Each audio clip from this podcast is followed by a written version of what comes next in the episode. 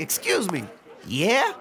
I, uh, couldn't help but notice that tune that you're whistling there. What is that? Oh, it's nothing really. Just a little ditty I heard on the radio this morning. Oh, okay, no, it's just cause, uh, it actually sounds a lot like this song this fella was whistling the other day when he was following me around town. you, you don't say. yeah, as a matter of fact, I do. You wouldn't happen to know anything about that, would you?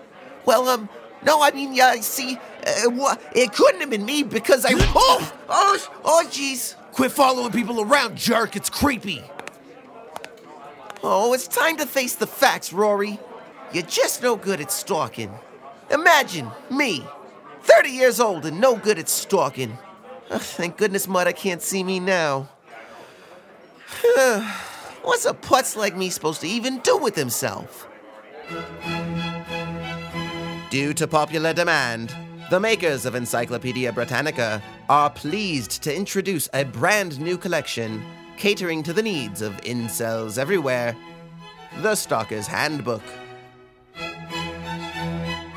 Featuring a stunning hardbound leather presentation across 13 volumes, The Stalker's Handbook allows you to express the intensity of your desires without ever having to open your mouth.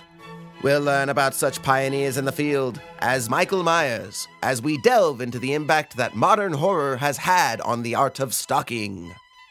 We'll also consider abstract challenges to long held stalking principles, such as the John Hinckley paradox, while learning about exciting new techniques like the Weinstein maneuver. The Stalker's Handbook. Buy today and pay across 47 easy weekly installments. Operators are standing by.